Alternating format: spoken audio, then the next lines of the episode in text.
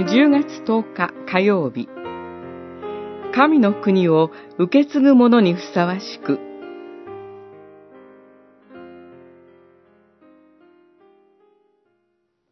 すべてみだらなもの、汚れたもの、また貪欲なもの、つまり偶像礼拝者はキリストと神との国を受け継ぐことはできません。このことをよくわきまえなさい。エフェソの信徒への手紙、五章五節。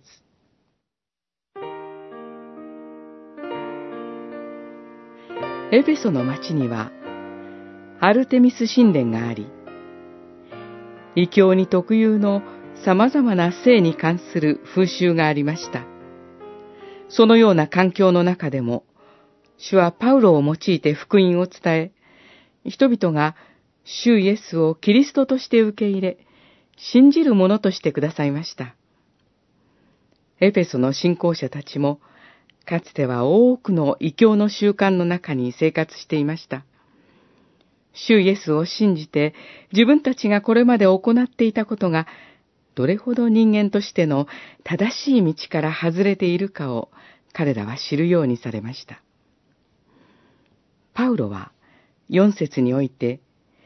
卑猥な言葉や愚かな話、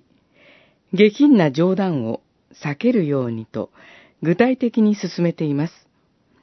この世においては、これらについて巧みなことが話題に豊富な人であるかのように考えられているかもしれません。しかし私たちは、御言葉に聞き、みだらなものは神の国を受け継ぐ者にふさわしくないことを知っています。聖書は、主イエス・キリストを信じる信仰者たちが